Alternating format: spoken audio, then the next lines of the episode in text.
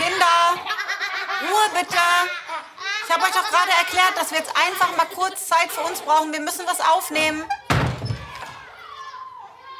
Ey, ernsthaft, Leute? Ist das wirklich euer Ernst? Meine Güte, man lasst mich doch nicht immer schimpfen. Mama hat gerade gesagt, kurz Ruhe bitte. Wir sind doch gleich fertig, okay? Ganz kurz mal, nur Mama und Papa. Bis gleich. Dankeschön. Jetzt zieht mich. Mach, hau ab jetzt, los.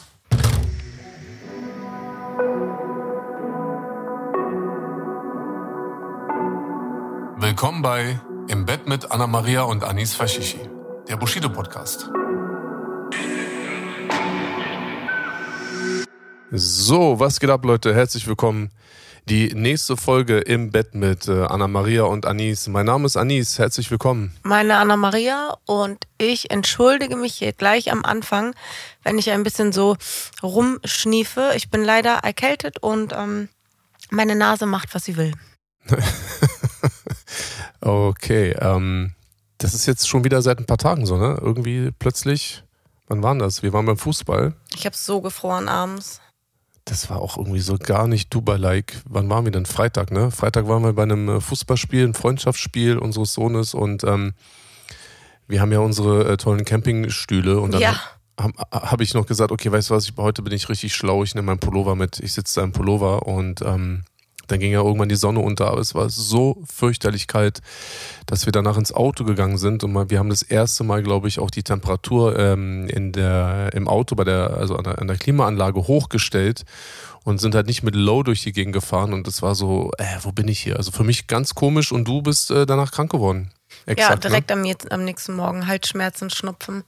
Ähm, wir hatten ja Besuch aus Japan. Willst du darüber ein bisschen ähm? Ja. reden? Ja, genau. Ein sehr, sehr, sehr angenehmen Beruf, ähm, Besuch, oh mein Gott. Beruf. Wenn man, ähm, wenn man Menschen trifft, für mich war es das erste Mal, du kanntest denjenigen, für Mhm. mich war es das erste Mal, aber es ist schon krass, ich, ich schaue dann solche Menschen, die so besonders sind, in ihrem Wesen, die schaue ich dann immer an und ähm, bewundere die so ein bisschen für ihre Ruhe, für ihre Höflichkeit. Also ich habe jetzt auch noch keine Schnittstelle mit einem Japaner gehabt. Ich weiß nicht, ob die alle so sind.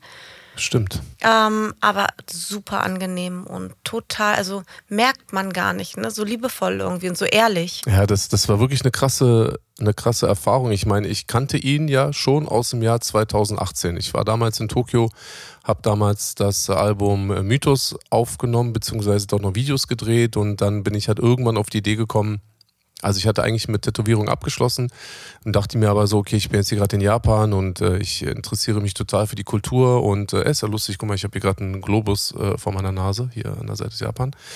Und habe dort dann jemanden, also jemanden kennengelernt, ähm, der praktisch auf japanisch traditionelle Art und Weise tätowiert und dann habe ich da meinen rechten Unterarm stechen lassen. Das hat er mit so Bambu, Bambus-Sticks halt irgendwie gemacht. Und ähm, genau, und dann äh, war das echt cool.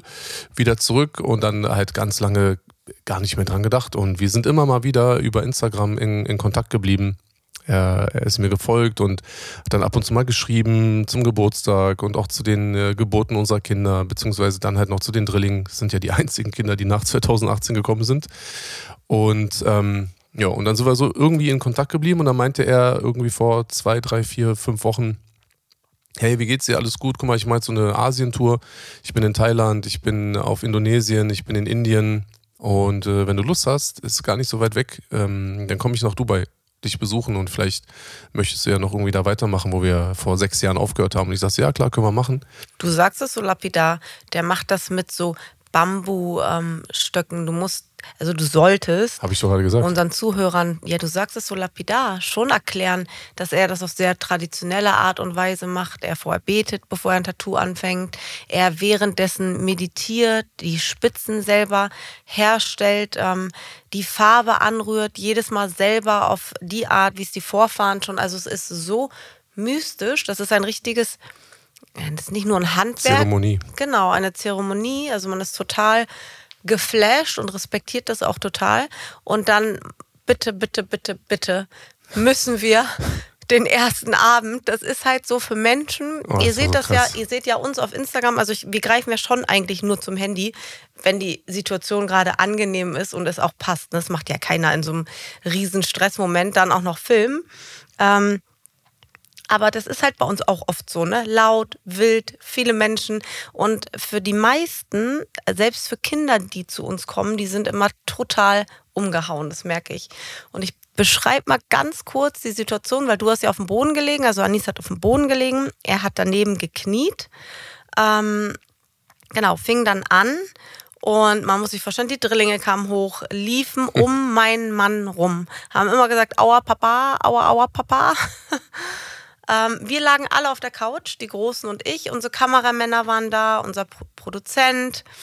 Ähm, die Nannies ähm, haben zugeguckt und dann kam auch noch unser Hund. Das war die Krönung auf jeden ja, Fall. Der natürlich immer ganz dicht bei meinem Mann sein möchte und er hat sich dann einfach Nee, du hast, ja, neben dich gelegt, ne? So Rücken an Rücken. Genau, an mich rangelegt und irgendwann war er, also lag er einfach zwischen mir und äh, Ken, unserem Tätowierer aus äh, Tokio. Genau, der hieß Kenny. Ja, also es war wirklich absurd und ich hätte das eh alles noch mal erzählt, auch mit den ganzen ähm, Vorbereitungen und so. Ne? Ich wollte einfach nur kurz erzählen, dass er dann halt so. spontan nach Dubai gekommen ist. Und dann äh, da hat er erst so gefragt, so, ja, ey, wenn du Bock hast, so, vielleicht hast du irgendwie so ein Gästezimmer, kann ich ja da bei euch irgendwie bleiben. Und ich dachte mir erstmal so, ich meine, immerhin habe ich ihn jetzt auch sechs Jahre nicht gesehen und habe ihn nur damals in Tokio drei Tage irgendwie bei, bei, bei ihnen zu Hause da irgendwie besucht. Und dann dachte ich mir, nee, nee, alles cool, ich äh, besorge dir ein Zimmer und so, ne? Und dann ähm, kam er an dem ersten Tag und da, ganz ehrlich so, und ich muss das mal hier so sagen, äh, ich habe, als du es gerade erklärt hast, habe ich das nochmal alles so, ähm, nochmal so miterlebt, aber und so Selbst, muss man dann arbeiten. Kannst ja, du dir das vorstellen? Arbeiten. Genau, also, Filigran auf der Haut. Aber selbst an, in dieser Situation, an dem Abend, ich persönlich fand das gar nicht so als nervig. Das war so krass. Ich habe mich so dann halt krass. halt nur so ein bisschen so, äh, ich habe so ein bisschen gelacht, weil dann ist plötzlich der Hund. Und ich meine, er weiß ja anscheinend nicht, wie groß er ist und wie schwer er ist. Und ähm, er ist ja auch schon imposant, ne? Für jemanden, der. Und Kenny ja. ist ungefähr halb so groß wie unser Hund. Und dann kennst du diesen Hund nicht. Und dann legt er sich dann zu seinem Herrchen die Drillinge in. Du weißt ja, wie viel Quatsch die machen. Das war so krass. Die Lautstärke, Fernsehen die Kamera, geguckt. Fernsehen an, der eine telefoniert. Diese Lampen. Ja. Auch noch? Also mich hat das gestresst beim Zugucken und ich habe ihn so beobachtet und dachte so, was für ein höflicher Mensch das ist. Wäre ich an seiner Stelle, hätte ich gesagt, stopp. Ja. Ich kann das nicht. Alle raus. Also ja. entweder höre ich jetzt hier auf oder ihr, ja. ihr verschwindet alle. Und ähm, genau, das habe ich an dem Abend nicht so mitbekommen. Irgendwann nach zwei Tagen, ich glaube, es war der dritte Tag, ähm, da wart, ich glaube, ihr wart gerade irgendwie weg oder so. Genau, es war das Wochenende. Er hatte, glaube ich, Donnerstag angefangen. Es war irgendwie Samstag, Sonntag. Sagt er dann so zu mir, okay, Bushido-san, ähm, jetzt fühle ich mich so langsam wohl und ich so, ja, er so, ja, First Day. Und er hat ja so ein lustiges. Das hat er mir auch gesagt. Genau, er hat so ein lustiges äh, japanisches Englisch gesprochen. Er sagt so, ey, First Day, es war so krass, hat er gesagt. Es war so krass. Ich dachte jetzt einfach so, ich explodiere, ich sterbe, irgendwas. Ich war so angespannt und so unter Stress und so unter Strom. Dann habe ich mir gedacht, krass, ja. Aber er würde sich niemals trauen, irgendwie äh, was zu sagen, nicht weil er sich nicht traut, sondern weil er so höflich Respekt. und so respektvoll ist. Und er hat dann gesagt, ja, ich bin dann zurück ins Hotel und dann habe ich ein bisschen relaxed und ähm, ich so, bist du dann schlafen gegangen? Also nee, ich habe die Nadeln für den nächsten Tag vorbereitet. Weil wie du gesagt hast, es ist halt wirklich alles Handarbeit. Das ist halt nichts, wo man sagt, okay, ähm, du läufst da mal schnell rein und lässt dir mal irgendwie so einen Schmetterling äh, tätowieren. Sondern ja, und das, deine Haut war auch nicht so, bei einem normalen Tattoo kennt man das, das verläuft dann ein bisschen, die Farbe, dann kriegt eine komische Farbe. Die Haut ist so, wie nennt man das, so dick? Ne? Angeschwollen. Ne? Hypotroph, ja angeschwollen. Es blutet vor allem auch bei den meisten äh, Tätowierungen, so jedenfalls das, was ich so alles mitbekommen habe. Aber da ist nicht ein Tropfen Blut halt rausgekommen. Ne? Es ist halt echt krass und auch kein, äh, kein Verband, kein, keine Plastikfolie. Er hat das dann nach dem Tätowieren dann so ganz äh, bisschen mit so Vaseline kurz eingerieben, die Fläche. Und ähm, mittlerweile, es geht ja praktisch vom, vom Ellbogen jetzt bis hoch zur Schulter und ähm, ja, total toll. Und meinst du, wir können die, die Situation, also er, er war dann ja jeden Tag bei uns, meinst du, wir können über unseren Grillabend sprechen? Ich möchte einfach nur, dass, also, dass man so ein Gefühl dafür bekommt, wie, wie herrlich er war, so ehrlich. Also ich, wir können schon über unseren Grillabend reden. Ich würde nur nicht diese eine Sache so erzählen, weil die ja schon irgendwie so, das ist ja so sein, sein. Hast du recht, weißt ich meine? Hätten wir ihn fragen müssen, stimmt. Genau, genau Schade. Genau, Dann, dann erzähle ich es nicht, weil es war einfach, er war ja, so herrlich erfrischend. Wir haben ehrlich. So, wir, haben so, wir haben so viel Spaß auch mit ihm gehabt. Aber so unerwartet, ne? Wirklich. Und noch einmal, also ähm, das, so, es ging mir ähnlich auch schon in Tokio, habe ich das auch schon mitbekommen, so von außerhalb. All die äh, Einheimischen dort, die halt wirklich eine ganz andere Art haben, sich zu verhalten und auch zu leben. Und hier auch nochmal, und es war halt voll krass, er hat da so ein richtiges Stück Japan mitgebracht und ähm, er war ja dann auch so ganz traditionell auch gekleidet. So er teilweise halt so Aber erzähl mal bitte, wie er hier angekommen ist. Sorry. Ey, wie er, so weil du sagst, die Kleidung, wie, wie Ja, er angekommen ist und warum, welche Vorurteile Oh. er hatte und mit welchem Gefühl er hier wieder weggegangen ist. Das ist so schön, weil das ist leider das. Es ist ja immer so, das, was man von außen suggeriert bekommt über etwas, hat meistens ganz wenig damit zu tun, wie es wirklich ist. Ja. Und in diesem Fall sieht man es halt extrem, finde ich. Genau, er ist nämlich äh, gelandet. Ich habe ihn abgeholt abends und ähm, er war so richtig, also es war halt warm. Ich bin halt mit T-Shirt angekommen und er war halt so richtig so Jeansjacke und äh, Kapuzenpulli und alles so zu. Und ich sag so, okay, vielleicht war es irgendwie im Flughafen kalt oder im Flugzeug oder so. Er kam gerade aus Indien ähm, nach Dubai und dann hat er halt irgendwie so eine, ja, wie nennt man das, so eine, so eine, so eine Armschiene oder sowas. Und ich dachte mir, oh krass, hat er sich irgendwie verletzt oder Arm verrenkt, gebrochen, ausgekugelt, irgendwas. Und dann sind wir so im Auto und ich mache den, den Kofferraum auf und dann sagt er so zu mir so, oh krass, du, du, du, du zeigst dir deine Tätowierung offen? Ich meine so, äh, ja, was ist los? Ja, also meine Kollegen und Kumpels in Indien haben mir gesagt, so, du darfst, in Dubai darf keiner deine Tätowierung sehen. Und ähm, ja, ist es nicht so? Ich sag so, Er hatte Angst, dass er nicht einreisen darf. Genau, ich sag, nein, Ken, das ist gar nicht so. Er sagt, ach krass. Auf einmal fängt er sich so an auszuziehen, seine Jacke war weg, Kapuze weg, Mütze weg und dann hat er so diese Armschiene weggemacht, weil er halt natürlich auch überall tätowiert ist und ähm, hatte sich halt so ganz langsam so an Dubai angenähert, weil er natürlich auch jetzt überall in Indien und davor war er in Thailand und hat halt immer irgendwelche Geschichten gehört und ist halt sehr ähm, Das war so niedlich. vorbelastet und auch ein bisschen ängstlich hier Aber angekommen. dass er trotzdem hierher gekommen ist, Ja. Obwohl er das dachte, Ja. dass es absolut illegal sei, man äh, nicht einreisen darf und trotzdem, dass er trotzdem gekommen ist. Er hatte ja wirklich so ein bisschen leichte Panik. ne? Also Ja. er hatte auf jeden Fall ein ganz verschlossenes Bild von Dubai. Total, ja. Es war ihm sehr unangenehm. Genau, was er gelesen hat, was er im Internet gelesen hat, was ihm Leute erzählt haben und ähm, wahrscheinlich Leute, die nie hier waren. Ja. Und ähm, schlussendlich hat er sich hier so wohl gefühlt, dass er beschlossen hat, hierher zu ziehen. Ja, voll krass. Es ist so krass, wirklich. Aber sein Hauptkriterium war, dass es so sauber und so sicher ist. Ja. Und er hier, Ja. er ist noch nicht gesettelt und er wirklich viel gereist und auch die, die letzten Monate dafür genutzt hat, ähm, zu sehen, wo er leben möchte. Weil in Japan die Situation auch unangenehmer wird, sagt er, ähm, hat er sich beschlossen, irgendwie woanders zu wohnen und konnte sich noch nicht vorstellen, wo er dann wirklich auch Kinder haben möchte. Und hat gesagt, hier kann er sich das schon vorstellen. Und das fand ich so schön, weil das ist ja das Gefühl, was wir auch haben, wenn wir Ja. hier sind, dass es halt einfach sicher ist. Sicher. Ja. Und sicher, sich sicher zu fühlen, sollte ja eigentlich selbstverständlich sein. Genau, weil davor hat er erst überlegt, ähm, nach Europa zu ziehen. Er hat dort auch, äh, also in er, er hat Holland wel- gelebt, ne? Genau, er hat weltweit, hat ganz viele Freunde, hat, äh, war ganz lange in Amerika, ganz lange in Südamerika, in Europa, in Asien und so, ne? Also er ist wirklich so ähm, sehr viel rumgekommen und äh, weiß noch, wo er erzählt hat, dass er irgendwie das erste Mal, ich glaube, seine erste Auslandsreise war von Tokio nach Chicago und dann ist er da, glaube ich, irgendwie so als 17, 18, 19-Jähriger da irgendwie angekommen, ohne Handy, kein Englisch und so. Der ist schon mutig und möchte die Welt bereisen und ähm, ist dann letztlich praktisch hier ähm, abgereist, hat gesagt, er will hierher ziehen und ähm, ja, hat dann praktisch schon ein bisschen äh, Geld hier bei mir gebunkert. Ne? Hat mir gesagt, hier kannst du das bitte äh, aufbewahren. Das ist sozusagen mein Startkapital, wenn ich dann komme und hier was starte. Also unglaublich. Es waren echt coole Tage und ähm, Ja, und das zeigt halt, wie, wie, was für ein Bild er hatte, was wahrscheinlich viele haben und wie anders es ist, wenn man dann hier ist und es Ja. wirklich erlebt.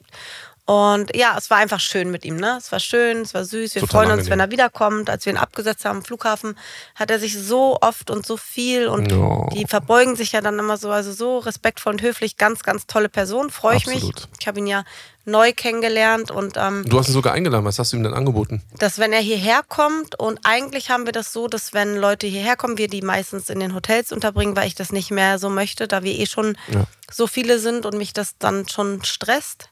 Vor allen Dingen, weil wir in der Vergangenheit viele, sei es Produzenten von dir oder halt so Leute nah an unsere Familie gelassen haben, die dann aber unschön wieder aus unserem Leben gegangen sind und dann schließt man irgendwie darauf. Also ich habe daraus geschlossen, dass ich das nicht mehr möchte, Leute außer unsere Freunde, so nah an unsere Familie zu lassen und haben ihn halt deshalb ins Hotel und dann habe ich ihn auch am Ende der Reise, weil er und GB halt total connected haben. Ne? GP, das war GB, auch so krass. GP. GB ist unsere gute Seele ähm, und die ähneln sich sehr und GB hat total hat immer nach ihm gefragt und gefragt, ob er wiederkommt und also so niedlich. Hat sein Glas weggeräumt, saß beim Essen immer neben ihm. Ja, und ja. dann weißt du, als wir gesagt haben, hey Gibi, willst du nicht mit nach Tokio? Er so, ja, kann ich machen, aber ich muss halt nur pünktlich zur Tour wieder in Deutschland sein. Ja, okay. also er wäre sogar zu, also ganz niedlich, wie so einen kleinen Freund gefunden. Und ähm, also so einen kleinen Soulmate. Und dann habe ich ihm gesagt, wenn er hierher kommt, und wir wissen ja alle, wie das ist, wenn man irgendwo neu startet. Man muss sich erstmal sortieren. Wir haben viele Fehler gemacht hier am Anfang. Das hat uns Lehrgeld gekostet. Es wäre schön, wenn man das vermeiden könnte. Und so kann man halt ihm Tipps geben. Und habe ich ihm angeboten, wenn er möchte, ähm, wir haben hier ein Gästezimmer, kann er gerne, solange wie er möchte, bei uns sein, bis er ähm, genau sein Studio eröffnet hat, seine Wohnung, was auch immer. Und war sehr dankbar und das meine ich auch wirklich ehrlich. Ja, ne, finde ich auch cool und äh, bin auch sehr, sehr froh, dass das so eine schöne Erfahrung für uns alle war und dass wir wirklich jetzt mittlerweile, kann man sagen, haben wir nochmal so einen neuen, neuen Freund gefunden, wirklich jemanden, äh, wo ich sage, dass ich da echt froh bin, dass ich mit ihm zu tun habe und äh, wir noch einen mehr haben, der uns jetzt praktisch wirklich in unserer sehr hochqualitativ, menschlich hochwertigen äh, Gesellschaft praktisch irgendwie noch dazugekommen ist, weil ähm ich habe hier meine Madina, das ist meine Freundin, die ich über die Kinder kennengelernt habe die ist mir am nächsten hier. Es war so ein ganz langsam ist es begonnen.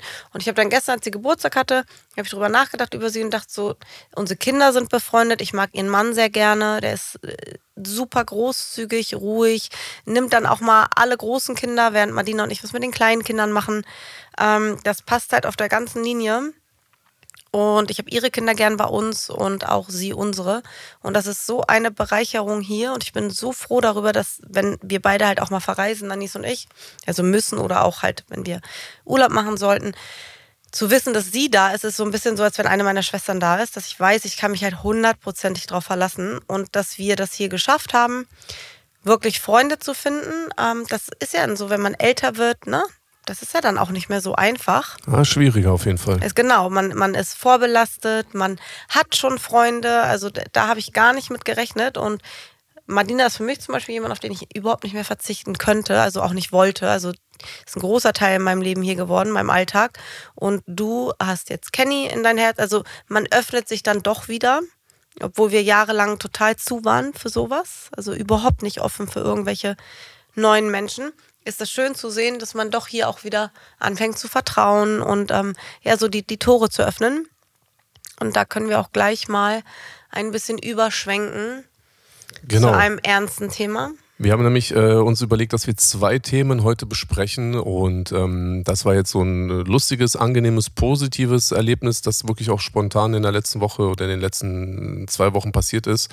Und jetzt kommen wir natürlich zu einer ja, schon unangenehme Sache, muss man auch schon so sagen. Und zwar ähm, gab es ja jetzt am Montag endlich nach, keine Ahnung, dreieinhalb Jahren und 113 oder 114 Gerichtsprozesstagen äh, gab es jetzt praktisch ein Urteil. Das heißt, am Montag, den äh, 5. Februar, wurde die, ähm, die, die Gerichtsverhandlung geschlossen.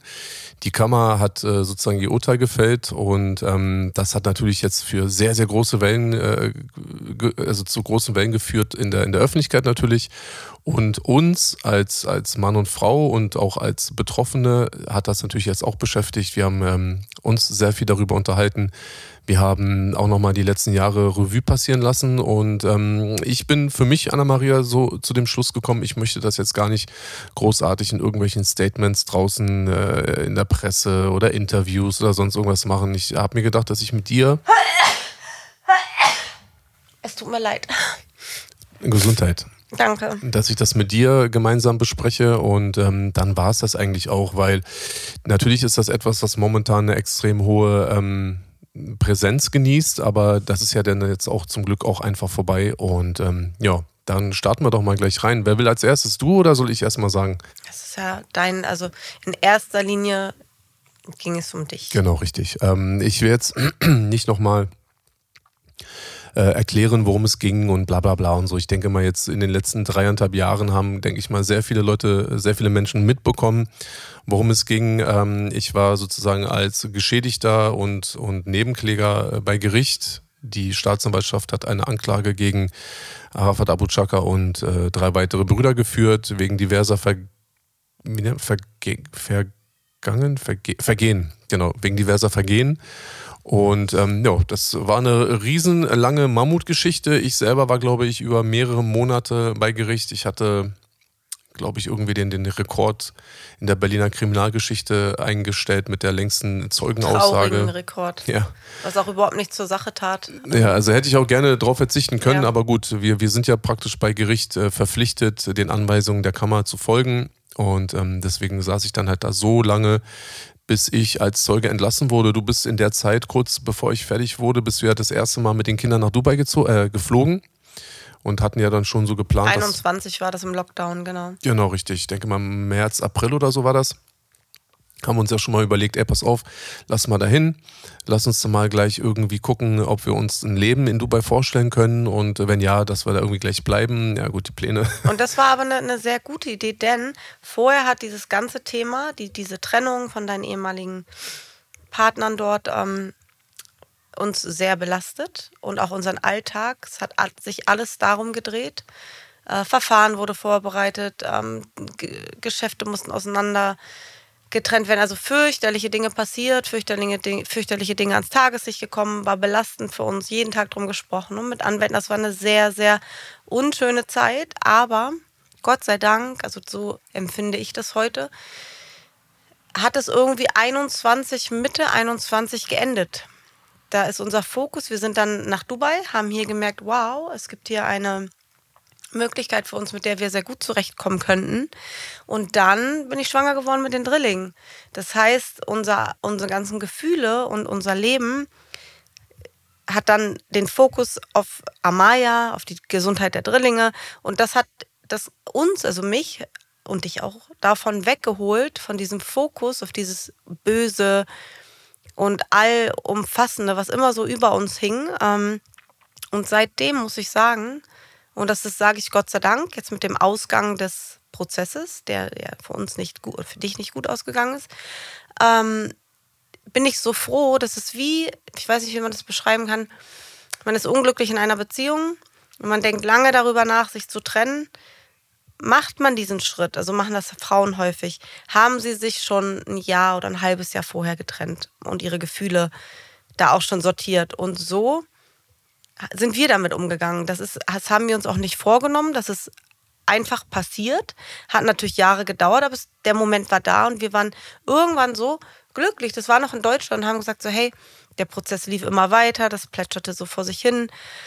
Und wir haben gesagt, hey, es ist eigentlich so, es spielt für uns keine Rolle mehr. Es spielt einfach keine Rolle, weder in unserem Leben, noch in unserem Alltag, noch in unseren Geschäften oder sonst irgendwas. Und das war der Moment, der mich hat wieder glücklich werden lassen und auch normal werden lassen, weil vorher war nur das in unserem Leben.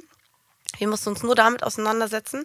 Und jetzt wurden wir natürlich gestern nochmal eingeholt, also am Montag, nochmal eingeholt ähm, von diesem Gefühl. Also so ging es mir. Das Urteil kam und ich musste zusagen, wir haben vorher schon Interviews gegeben für die Doku, äh, von Sudoku an dem Morgen.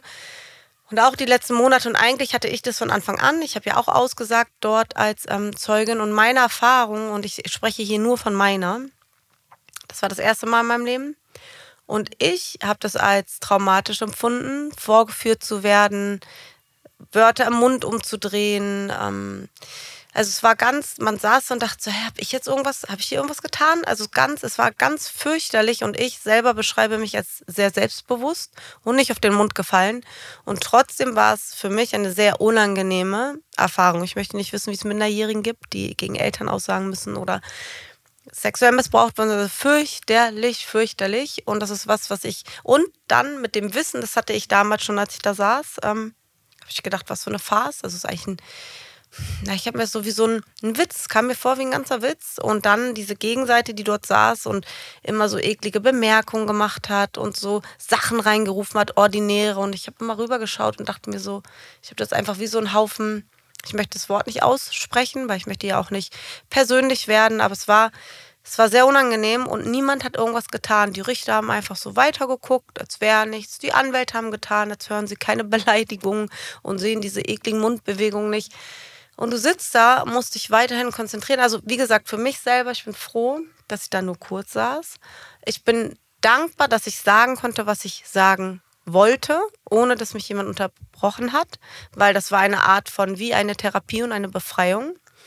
Und dann habe ich, ja, die Monate danach, das war, es spielt keine, diese Menschen spielen keine Rolle mehr für mich, weil das, was ich mir immer gewünscht habe für, für meine Familie und für meine Kinder und vor allem für meinen Mann, ist, die aus unserem Leben zu haben, aus unserem Alltag, aus unserer Nähe und aus unserem Umfeld. Und das haben wir geschafft. Und das war alles, was ich jemals wollte. Und auch in unseren Köpfen, unseren Herzen. Natürlich war das am Montag. Ich war für einen kleinen Moment geschockt.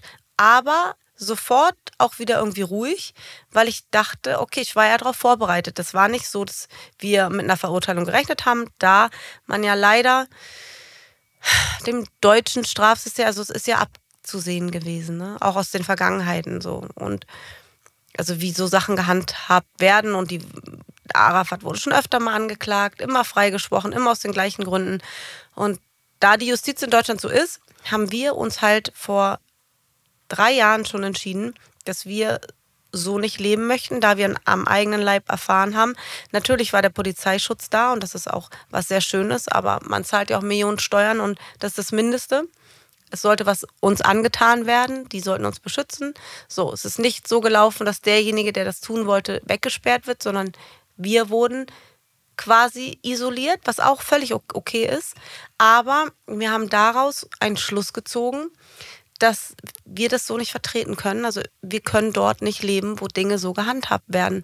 Es fühlt sich nicht sicher an, es fühlt sich nicht gerecht an.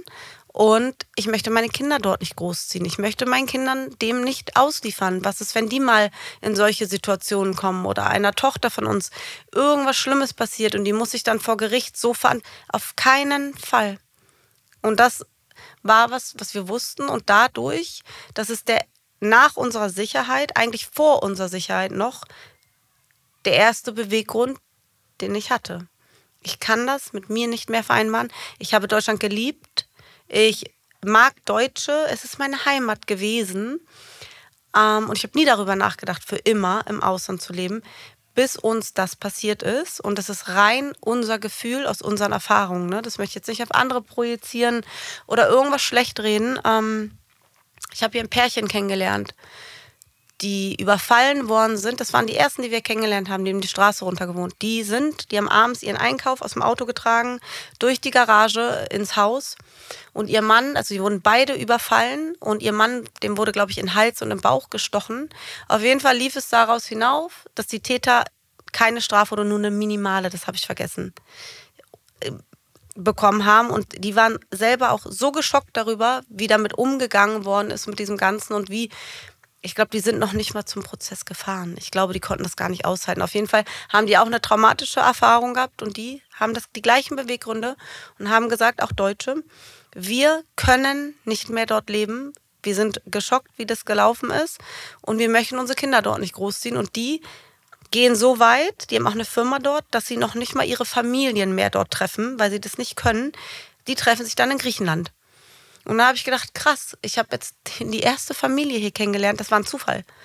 Und die sind aus den gleichen Beweggründen, dass vielleicht man nachvollziehen kann, warum wir auch diesen drastischen Schritt gemacht haben, nicht um Steuern zu sparen. Das sind natürlich angenehme Nebeneffekte und wir zahlen nach wie vor Steuern in, äh, in Deutschland und das auch nicht wenig und das auch in, in Millionen bei dem, was mein Mann umsetzt, dass sich das nur mal jemand vor Augen hält, ne, dass das jetzt nicht mehr so ist, dass Deutschland nicht, nicht mehr profitiert. Ähm, das heißt, der Personenschutz wurde schon hundertmal wieder eingespült in die Kassen. Alle können sich beruhigen.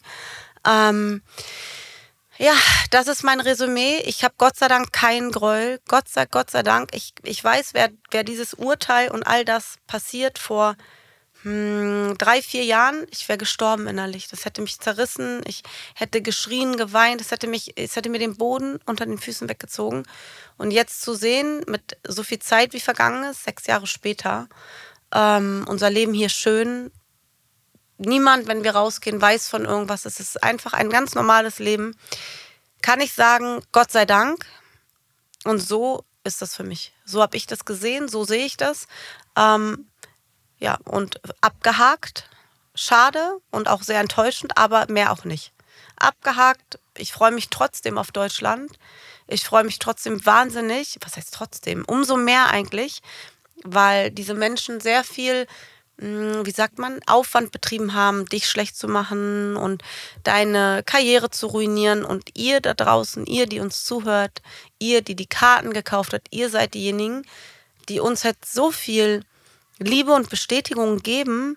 Und gerade jetzt auch mit der Tour, ich meine, ausverkauft, dieses Gefühl, auch wenn Berlin negativ behaftet ist, wie ich finde, es war teilweise traumatisch am Ende. Das habe ich jetzt am Montag wieder gemerkt, dass ich auch in der Nacht danach, ich habe mich wieder zurückversetzt gefühlt in diese Situation. Ja, aber wie ich mich trotzdem auf euch freuen kann und das ist so schön. Ja, damit gebe ich, ist jetzt länger geworden, als ich wollte, aber ich möchte, dass ihr nachvollziehen könnt. Ich möchte das beschreiben können. Ähm, und ich bin froh, dass ich es ohne Wut machen konnte. Ich bin schon richtig stolz auf mich. Denn vor ich bin Jahren. sehr stolz auf dich. Vor Jahren hätte ich ganz anders geredet. Ja, vor Jahren hätte ich die ganze Zeit hier ges gesessen Piep. und hätte so gedacht, oh shit, hoffentlich passiert nicht gleich irgendwas. Ja. Nein, ist auch völlig in Ordnung. Nimm dir, nimm dir alle Zeit, die du möchtest und, und sag, was immer dir auf dem Herzen liegt. Ähm, warst du jetzt fertig? Ich also, bin fertig. Ja? Okay, alles klar. Ja, dann sage ich auch noch mal kurz was dazu. Nicht kurz, versuch das zu beschreiben. Nee, nee, ist nicht kurz. Also ich sag jetzt hier kurz mal was dazu. ähm, das hat jetzt gar nicht, nichts auf die, also nichts mit der Länge zu tun. Ich sehe das halt noch einmal so. Ich möchte daraus jetzt keine große Nummer machen. Ich möchte daraus jetzt auch nicht ähm, irgendwie so eine Riesendebatte führen in der Öffentlichkeit über irgendwelche Medien oder sonst irgendwas. Und man muss natürlich auch sehen in der Vergangenheit, ich meine, wir haben so viele ähm, Prozesse, die wir führen und geführt haben. Und zu keinem dieser Prozesse haben wir in der Öffentlichkeit großartig irgendetwas. Ähm, auch nicht, wenn wir gewonnen haben. Vor allem eben. Ne? Ja. Gerade Hätten wenn, wir auch jetzt nicht. Nein, wir hätten, wir hätten genauso äh, Ja. reagiert. Wir hätten wahrscheinlich untereinander anders ähm, Ja. andere Gefühle gehabt, aber nach außen hin hätten wir genauso reagiert wie jetzt, weil es ist hier keine, ähm, das ist jetzt nicht irgendwie so ein Ding, wo man sagt, so jetzt, aber jetzt muss ich hier mal meine ganze, mein ganze, äh, meine Wut rauslassen oder sonst irgendwas. Guck mal, es ist eine, es ist eine sehr schöne Entwicklung äh, passiert. Ich war an einem Punkt in Deutschland vor einigen Jahren, und das, das, äh, das war der Höhepunkt, war dann 2018, als ich mich dort im, in der Buderstraße äh, in diesem eingeschlossenen oder zugeschlossenen Büro befunden habe. Das war so der Höhepunkt für mich ähm, einer wirklich sehr, sehr unangenehmen und sehr, sehr ekligen Zeit. Und danach hat es auch sehr lange gedauert und es gab wirklich sehr, sehr ähm, lange Phasen, in denen es mir oder uns nicht gut getan, äh, gut ging. Eine Phase, in der ich wirklich sehr lange bei der Polizei aussagen musste. Ähm, das wurde ja immer so dargestellt, als wäre das irgendwie so ein Pappenstiel gewesen und ja, super und ich habe voll Bock und ich äh, freue mich da jeden Tag, da meine Freunde bei der Polizei zu sehen und sowas alles.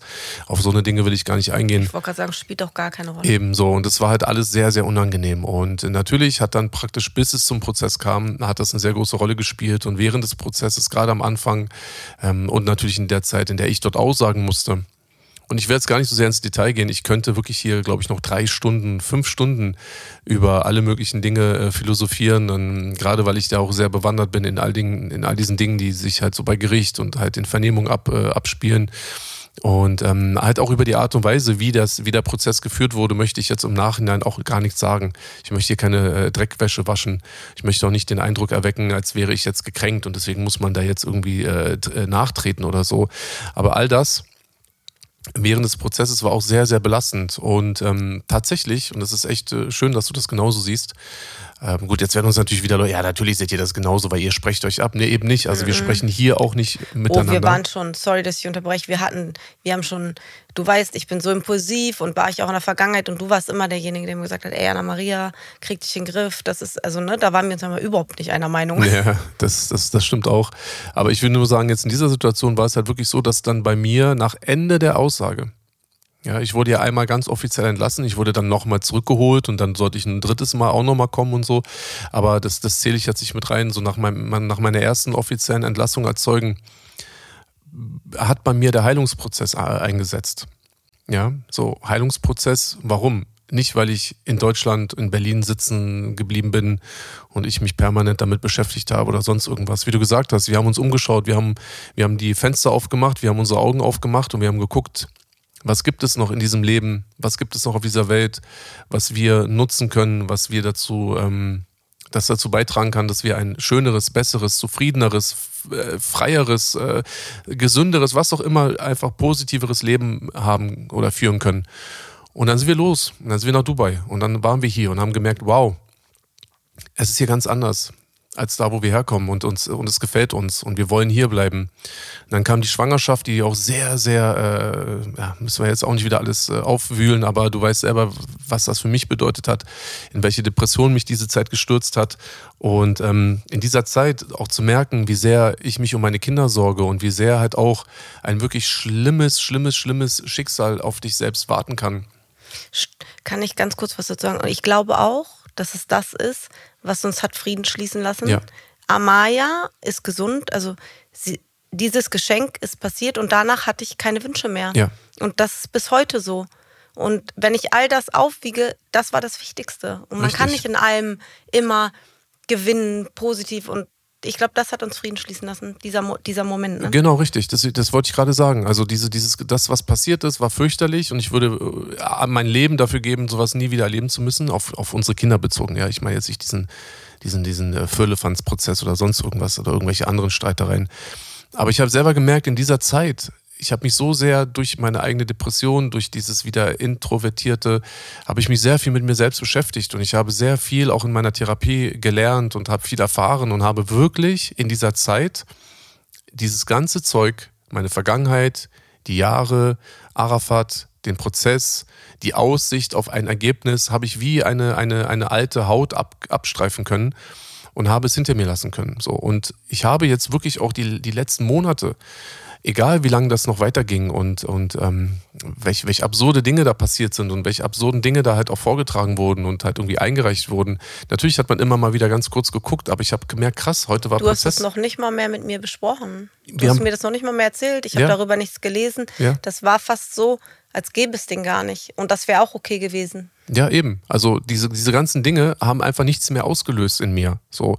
Und man muss natürlich sagen, und um der ganzen Sache gerecht zu werden, und ich möchte jetzt nicht so tun, als wäre etwas, was nicht so ist. Aber natürlich wussten wir beide, dass ein Ende des Prozesses, egal in welche Richtung, wird nochmal für unsere persönliche Aufmerksamkeit sorgen. Es wird uns beschäftigen, wir werden darüber sprechen, wir werden Gefühle entwickeln, welche Art auch immer. Und äh, das wird uns jetzt einige Zeit noch begleiten. So, und es wird dann aber auch wieder vorbei sein. Und der Punkt ist halt der, wenn man sich halt anguckt und man geht ja da auch nicht blau, blauäugig rein, wenn man sich das halt alles anschaut, wie das gelaufen ist. Vor allem, wie, wie es auch in der Vergangenheit war, wusste man doch. Man konnte schon, ja, man, man konnte genau. schon sehr relativ sicher einschätzen, in welche Richtung das läuft. Weil es halt auch nicht fair lief, ne? Das ist, das ist eine andere Sache. Das ist jetzt, ob fair oder nicht, so, das, das will ich auch. Von der Gegenseite. mehr. Ja, auch das, das ist ja auch, das ist ja völlig normal, dass die, das, also das, das ist gar nicht so mein Punkt, aber ich will einfach nur damit sagen, dass das ganze System und das ganze Prinzip war ja so, dass es jetzt darauf hinausläuft. Und natürlich sagt jetzt jemand in der, in der Öffentlichkeit, ja, das ist so, weil äh, Bushido ist nicht glaubwürdig oder weil Anna Maria Belastungstendenzen hat oder. Das gebe ich auch gern zu. nee, das ist, das, das hat. Weil ich, was, ja, Anis, ich bin, was heißt belastet? Ich bin sehr persönlich geworden, weil es mich Ja, persönlich aber es betrifft. ist ja, ja, aber es ist ja ein so Unterschied. halt. Es ist ein Unterschied, persönlich zu werden. Wie soll man denn nicht, nicht persönlich Ja, sein? aber ich sehe das Belastung als, wenn man das persönlich erzählt. Ich weiß noch nicht mal, was sie meinen mit belasten. Ja, das ist eben das Problem. Die meinen nämlich was ganz anderes Ah, damit. okay. Aber auch, auch das ist auch völlig egal. Also wenn diese Sachen jetzt in der, in der Öffentlichkeit äh, durch den Richter halt auch verkündet werden, dann ist das so und Leute greifen das auf. Und natürlich äh, gibt es Menschen, die das für sich und gegen uns äh, verwenden. Aber das ist völlig in Ordnung weil es spielt für uns keine Rolle mehr. Und es ist ein ganz großer Punkt, den darf man nicht äh, unterschätzen, beziehungsweise möchte ich gerne nochmal sagen. Natürlich hat für mich dieses Urteil einen, einen Stellenwert auf Gerechtigkeit bezogen. Ja, ein Freispruch bedeutet für mich keine Gerechtigkeit. Eine Verurteilung hätte für mich Gerechtigkeit äh, bedeutet. Aber auch das ist nebensächlich. Denn das Wichtige und das Ernsthafte, das wirklich Wahrhaftige ist meine persönliche Entwicklung, mein persönliches Leben die Dinge, die Dinge, die du mir als meine Ehefrau gibst, die Dinge, die meine Kinder mir als meine, als unsere Kinder mir geben, das Leben, das wir hier leben, die Menschen, die sich in unserem Leben befinden, ob es jetzt so ein Kenny, Kenny ist oder Dennis oder Musa oder Madina oder Schein, wie sie alle heißen. Wir haben echt tolle Menschen kennengelernt und das sind Menschen, die uns in unserem Leben weiterbringen und unser Leben und die Zeit, die wir noch haben, einfach äh, uns ermöglichen, diese Zeit gut und qualitativ hochwertig auch zu erleben und zu genießen und uns immer auch vor allem auf unsere Kinder zu konzentrieren. Und das ist eben genau das Wichtige. Und dieses vermeintliche Urteil, egal in welche Richtung, selbst eine Verurteilung, hätte, hätte für in mich, unserem Leben nichts bedeutet. Genau, hätte für mich als Mensch und für mich als jemand, der sein Leben lebt, hätte es keine Veränderung gebracht. Es hätte eine, einen gewissen Grad an Genugtuung gebracht. Aber wie lange? Aber, genau. Und Einen diese, halben Tag vielleicht? Das ist eine, genau, das wäre eine ganz temporäre Befriedigung gewesen, weil das, was passiert ist, ist passiert. Das kann kein Urteil, kein Freispruch ändern. Diese Jahre vor Gericht, die sind auch vergangen. So, das kann jetzt auch niemand wieder irgendwie äh, rausholen. Würdest so. du es nochmal machen? Würde ich was machen? Würdest du, würdest du nochmal diesen Prozess, würdest du es nochmal machen?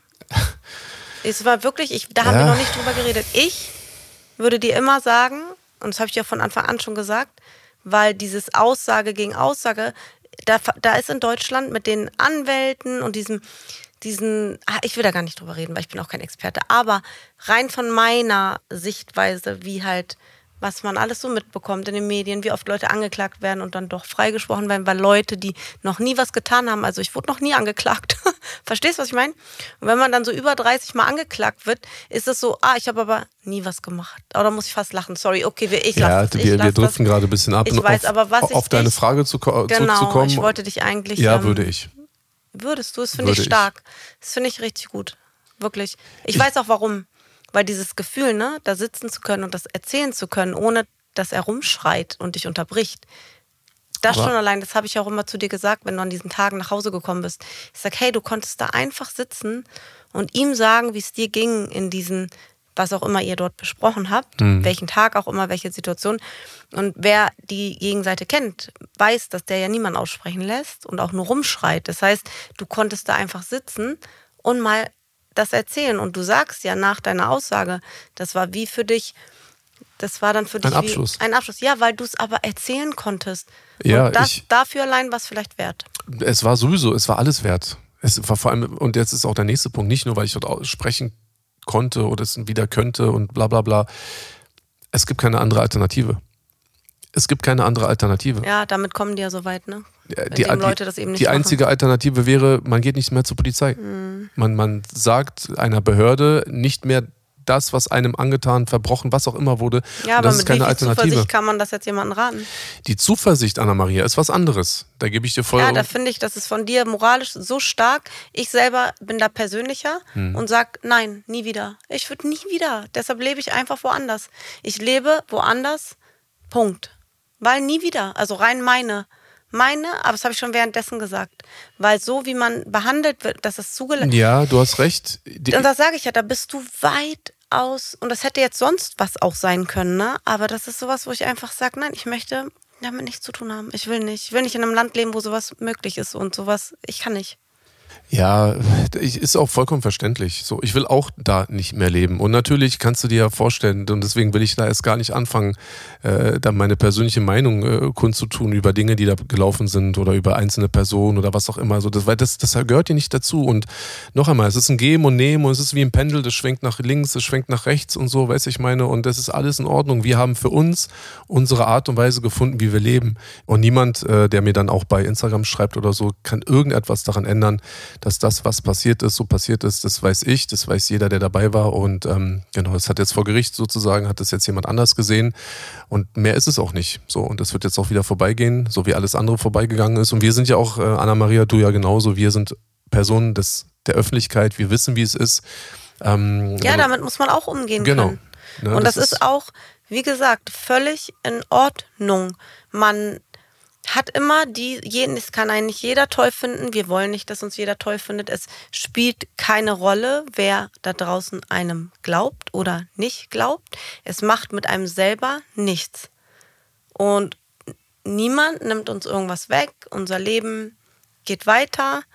Ähm, natürlich unschön, aber wir waren vorbereitet und das ist das, Genau. ist das, das Gute daran gewesen, dass wir vorbereitet waren und ähm, ja, und wir uns jetzt damit beschäftigen, dass du nach Deutschland gehst, leider und auch äh, woanders in Europa. Jetzt gleich sogar sofort. Genau, und ich gegoogelt habe, ob ich mit den Kindern auf die Malediven fliege spontan. Und das habe ich mir dann auch immer gesagt in diesen Jahren.